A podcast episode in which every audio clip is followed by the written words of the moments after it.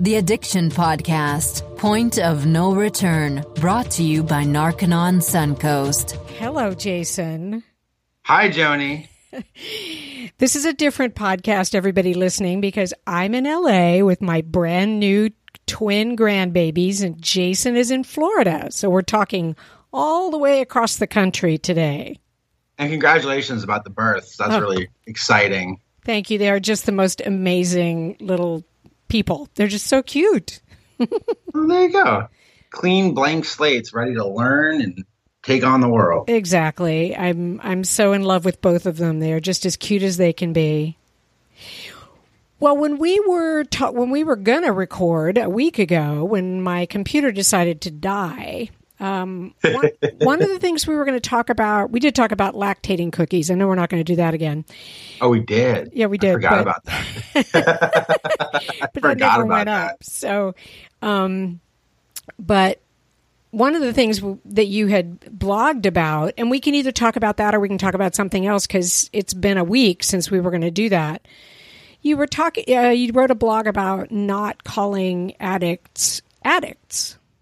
Right. Uh, there's a um, you know, it seems like in society as we evolve, we create different political, polit- politically correct standards for things. You know what I mean? Mm-hmm. And so one of the things being discussed now is whether or not we should call an addict an addict or should we refer to them as a person with a um with an addiction. So basically you be separating the person from their condition. Does that make sense? Yes. So I was reading this article that actually made some valid points in that regard. You know, you have a person that's addicted to drugs, right? So you have a person that's using drugs because that's a solution to whatever problems they're dealing with in life. Right. And from those behaviors, um, come a condition. The condition is addiction, right? Right. And so a lot of times when you are talking about an addict, you're lumping a person in, like the person, the being, with their condition and identifying them by that condition. And so there's some talk out there about, well, wouldn't it make more sense to separate it? Yeah. you know, I wouldn't want to be called like if I was like, I mean, this might be kind of a odd example, but if like I wouldn't want to be identified as a diabetic as that's who I am. I'm, per, I'm I might be a person with diabetes, but my whole entire life isn't as a diabetic. And it's the same thing with addiction. That's right. It's a condition. It's a condition you have. Right. Exactly. Yeah. at Narconon, we don't identify our the people that are here getting help as addicts. We actually call them students. Now, what's really cool about that is a lot of rehabs will identify them as patients, which implies that they're sick. Because a patient is someone that's sick, you know, according to most people, the way that they would perceive that word. And so we call them students because they're not sick, they're not diseased hmm and they're learning. They're here to learn how to live life without drugs and how to handle life's problems without needing to get high. Exactly. And so, you know, I thought it was interesting about the whole idea behind separating the condition from the person. It's because if you think about it, think about all the stigmas and judgments that are placed on a person when they're called an addict. right. Like, what's the first thing you think of when you hear the word addict? You know, it's funny you say that um, because I, think of you know the guy down on the street corner who's in the dirty clothes, who's shooting up, who is Right. you know you know fairly degraded looking, and mm-hmm. you know, and one of the things that was interesting to me, and this is just, I mean, it's almost ridiculous to say it. I'm almost embarrassed to say it. Was when I was at Narconon and I looked at these beautiful, clean cut young people who are you know, getting sober and learning how to stay sober. And they didn't look like whatever the stereotype is of an addict. Right. I mean, let, let's just call it what it is. Most people think of like a dirty junkie. Exactly. and you know that and that's not uncommon that's what most people picture in their mind when they hear of an addict or they, they hear the word addict Right. and so the fact of the matter is back in the day sure the act was the guy shooting up under the bridge or whatever. But nowadays, it's like the clean cut, all American teenagers are the ones who are becoming addicts. Right. And so that old stereotype of an addict kind of has to go away. And that's what this article I read was talking about. Um, it was the Associated Press. Actually, they have this publication called the Associated Press Style Book. And this style book is used a lot in regards to word usage and like what's considered okay, what's considered not okay. And it's more of like a society, something that sets like a societal norm. And it's picked up by a lot of different organizations and uh, media institutions. And so they're trying to push for the fact that, you know, maybe we should stop calling them addicts just because of all the negative connotations that comes with it. Now, in some fields of recovery, you're considered an addict for your entire life. Like once you've got that condition, like you're stuck with it. Right. And we, I don't necessarily believe that. I don't either. And when I, when I was in 12 step recovery, they said, and I, this is even before I knew anything about Narcan. And when I was in a 12 step rehab, I was going to AA meetings and going to NA meetings. They were like, you're an alcoholic or you're an addict for the rest of your life. I said, wait a second, am I, am I an addict right now? And they said, well, yeah, of course you are. You're always going to be an addict. I said, well, I don't understand. Right now, I'm not addicted to anything. Right now, I've managed to put a little bit of time together and I'm clean. So how could I still be an addict if I'm not currently addicted to something? Wow. And they didn't have a response. They didn't have a response to that. No, because that's too logical.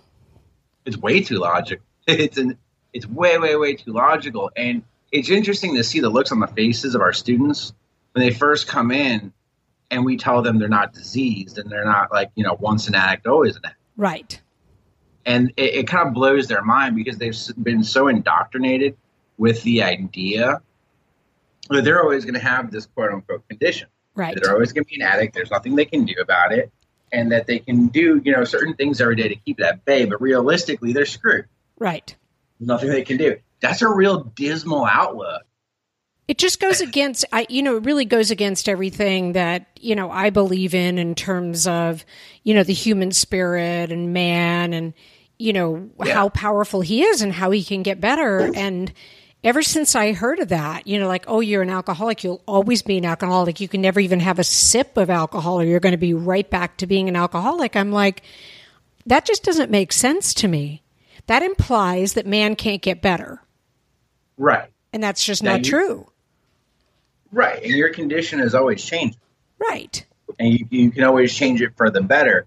And the, the the foundation of everything here is that you know drugs are a solution, and alcohol is, part, is a solution to a problem for the people that use it in a way that gets them into trouble. Right. And so, if you handle the underlying causes, the condition ceases to exist, Right. or it just changes to a better state of existence. And so, you know, I, I, I don't know. I never really was a big proponent of that, of thinking about addiction in that way, even before knowing what it is that I know now. Right. And, um, you know, Well, that's what I'm saying. lot- there's a there's a basic belief that we all have that we can get better and we can do anything that we choose to do and we can set our sights on any goal and achieve those goals. And so when you run into some, you know, common standard, you know, viewpoint that that's not true and that for some people they can't get better, I just I don't buy that. It just goes against it goes against the grain in me even before I knew Narconon or you or anybody else. You know? I mean, what, what's the point of trying to get sober if you never get better? exactly. And that's like, it, it used to put me in such an apathetic mindset Yeah. when I was in that type of recovery because it just it was like I'm never going to get better. I just have to kind of like deal with this.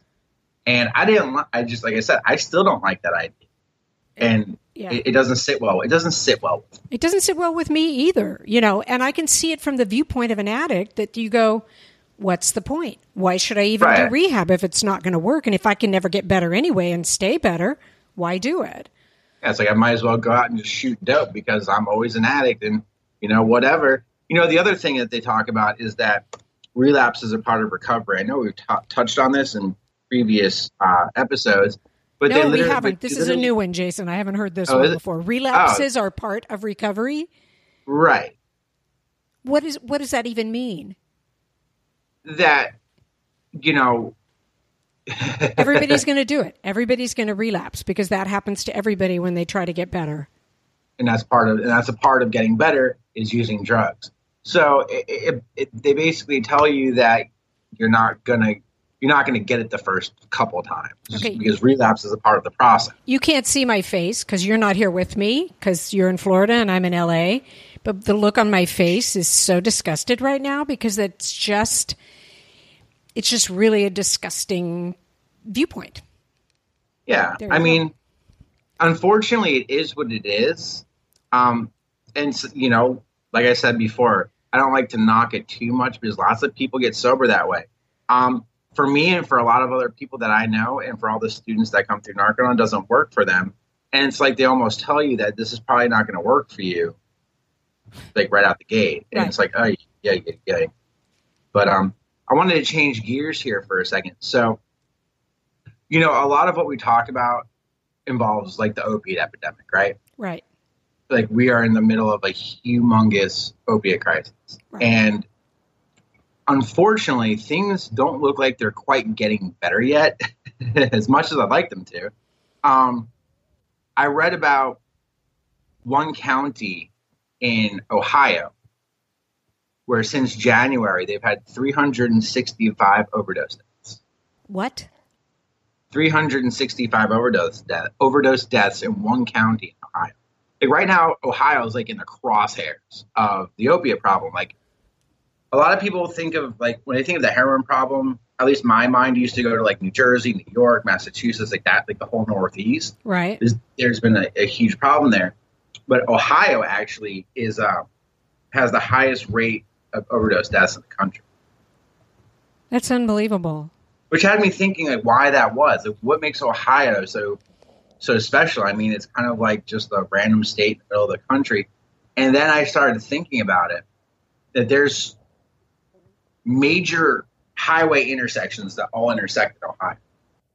Hmm. There's high, main highways from the East Coast, main highways from the West Coast, main highways coming uh, from the South, and main highways coming from the North. So it looks like this is like a major hub where all of not only the heroin is coming in, but the fentanyl's coming in, and all the synthetic drugs are coming in from China, um, and the cartels in Mexico are shipping them in, and we're also getting methane. Wow. And so, you know, I thought this was an astounding statistic. That's like 2 We're- a day in one county. We're not even talking about county. a state. not even the whole state in one county and you know it's it's fentanyl again you know fentanyl and other synthetic opiates that are getting mixed with the heroin are killing that many people in such a short amount of time in ohio of all places Wow. It's unbelievable It is unbelievable. I- you would never think of it. You think of, okay, drug epidemics, you think Miami, New York, LA, right because those are the big cities, maybe Chicago. But Ohio, you kind of go, what's in Ohio? right and that's why i looked at a ma- i looked at a map i don't know what made me do that hmm but that's what it looks like that there we have major um just major roadways coming in there from all different parts of the country that would make it a main distribution hub in my mind Interesting. they're they're looking they're, they're that the coroners of the county out there are really freaked out because one that's a lot of deaths in a short amount of time so they're worried about what the rest of the year is going to bring Right.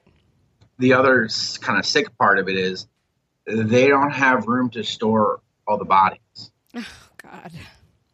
and it's like oh my it's like oh my god. Yeah, really. this is this is this is insane. And you know it's because of problems like this that i'm glad a place like narconon exists. Yeah. because like, i've lived in the middle of this stuff. I've lived in the middle of uh, different areas like miami massachusetts where the heroin problem is outrageous. And so you, you i was used to being around a lot of people that were overdosing that were using heroin and thought there was no way out hmm and these people would cycle in and out of like these, these like state funded detoxes.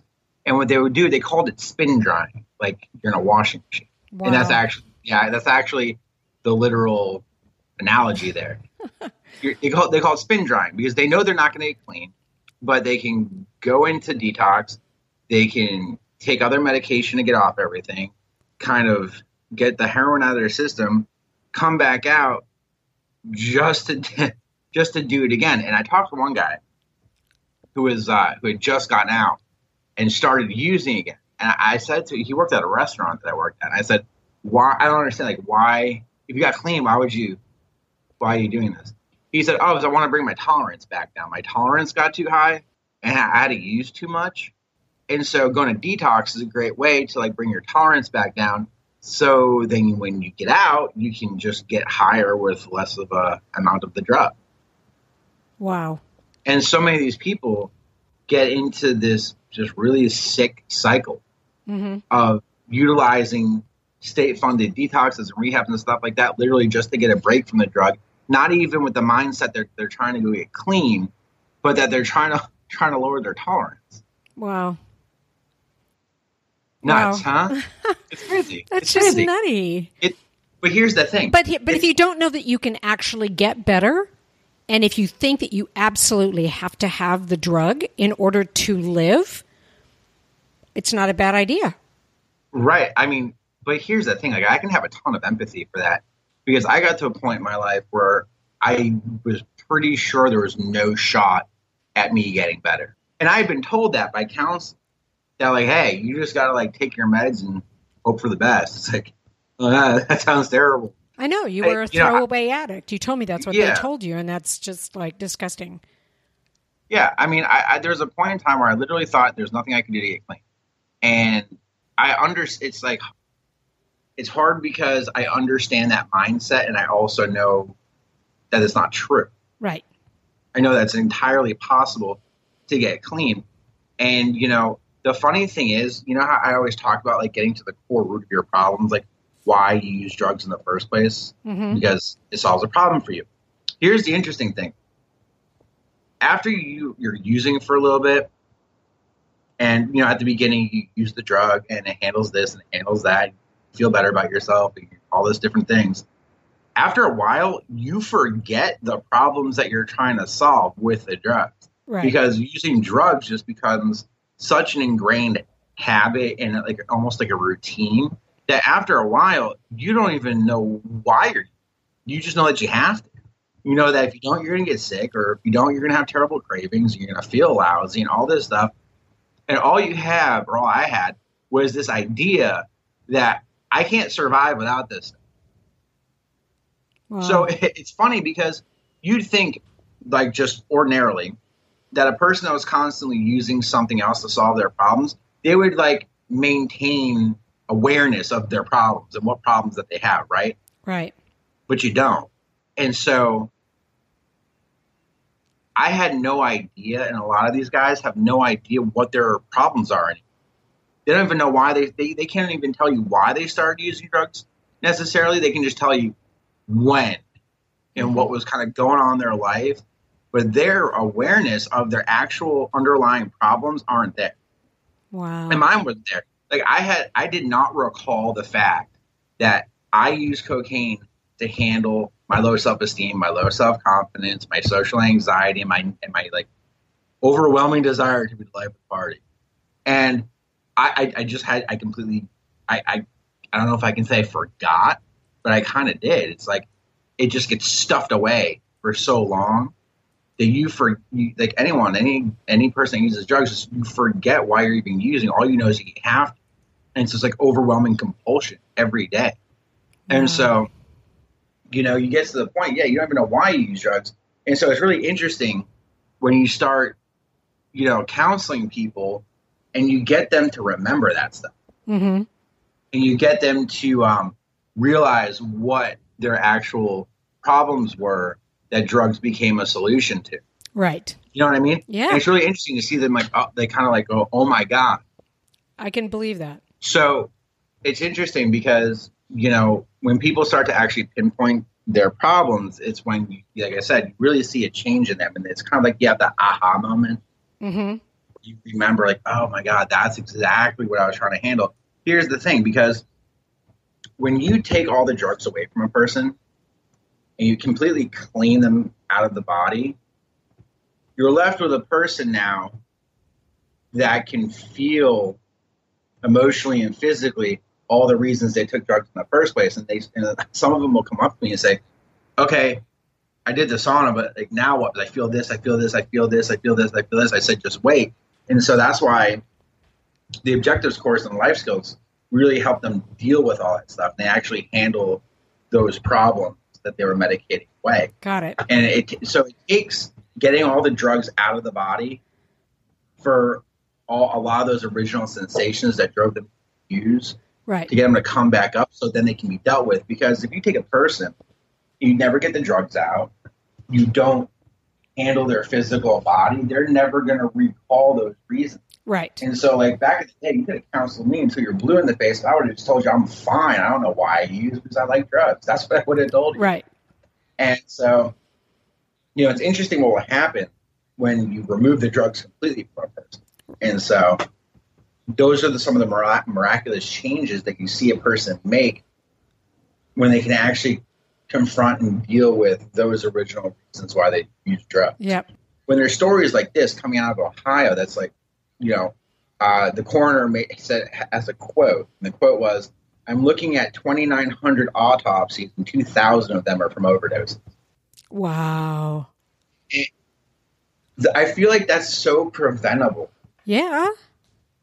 and it's unnecessary, and it doesn't need to happen. Right. And so I see stuff like that. Of course, it makes me somewhat sad, Mhm. but it also I feel like I'm at a causative point where I can report this stuff to all the people that you know follow the blog and follow the Facebook and do all that stuff to make them really aware That's right. of what's happening. Because like a lot of people out there have this utter unawareness Yep. of what's going on. They'll they'll see it on the news and just turn it off and turn on something else, just not look at it, kind of block it out.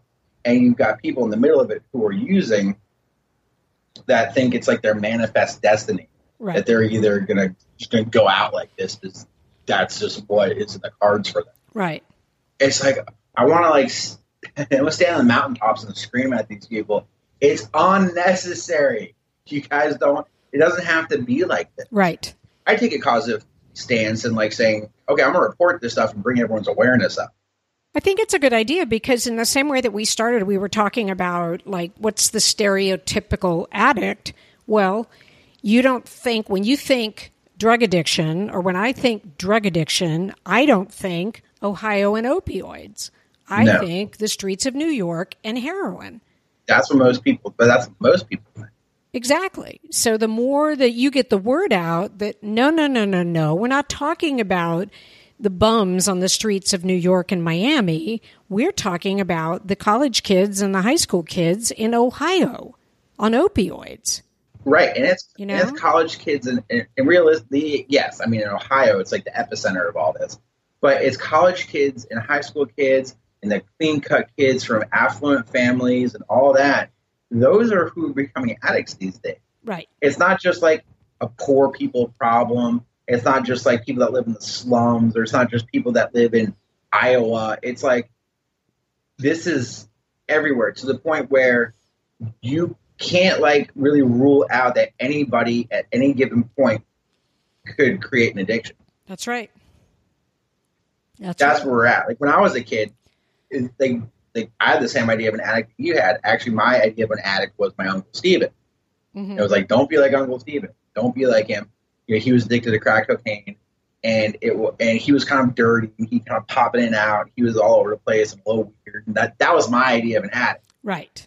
And now it's like, no, like an addict, like doc. People don't realize doctors are becoming addicts because of their ready ready ready access to drugs. Right. I had, I knew of a doctor that I worked with that had gotten caught because after he closed down his practice for the night, everyone everyone went home. He set himself up on a Demerol IV, and he passed out. And the next morning, the nurses found him, Wow. and he was like, you know, he stripped of his medical license, had to go to blah blah blah. Yep. So it's so we're at the point where doctors, lawyers, even mayors. What, what was that guy's name in, in Ontario? Rob Ford. I don't know. I don't. There was a- there was you a- do the yeah, news. Rob- I don't do the news. Rob, Rob Ford. He was the mayor of, uh, of Toronto I think, in Canada. and he he was always in the news because he was like caught smoking crack and like all this like crazy stuff. It's like anybody literally can become an addict. It's no longer like those stereotypical people that become addicts. It's like anybody. Right. My mom and dad can become an addict.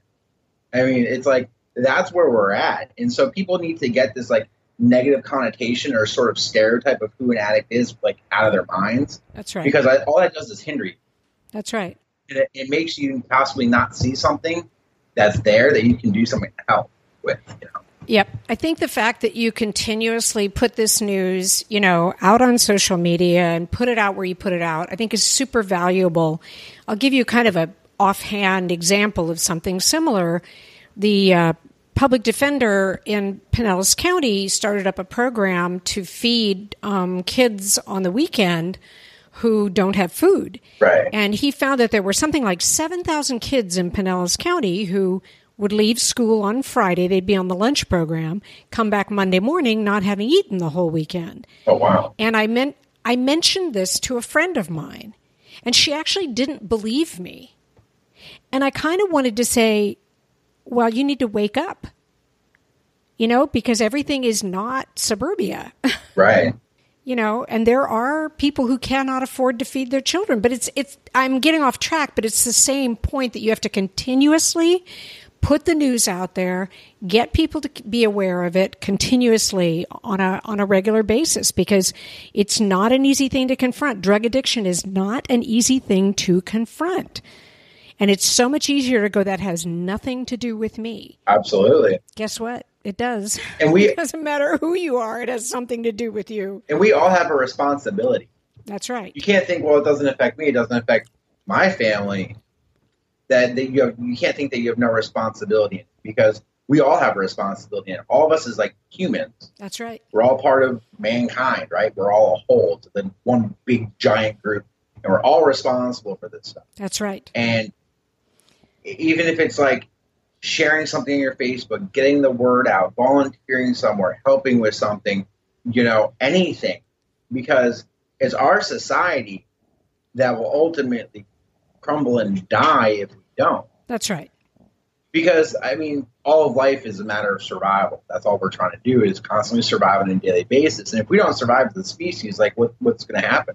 That's right. And this drug problem isn't a good indication of where we're headed. Yep. And if you want to even bring it even closer to home, I mean, I think you said in one of the podcasts, now so much it's not that people are driving inebriated, it's that they're driving under the influence of drugs. Oh yeah, And so when you're out there driving on the road, you have no idea the mental cognizance of anybody that's driving near you. but most people who are driving under the influence of drugs are driving under the influence of prescription drugs because they don't see the connection between taking the Xanax the doctor prescribed them that they take, you know, as prescribed, they don't abuse it, and getting behind the wheel of a car is a problem because Mhm. a person's actually take like in, in the instance of Xanax, a person is effectively taking tranquilizer and then getting in their car and, and, and operating that on public roadway. And that's what I'm saying. And you're taking your life in your hands. So I may not have any addicts in my family.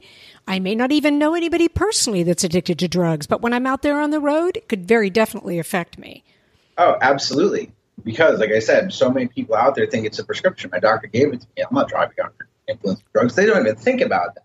Right. It literally doesn't even like spark anything in their mind that what they're doing is dangerous because the ever trusted physician gave it to them Right. for a medical condition, so to speak.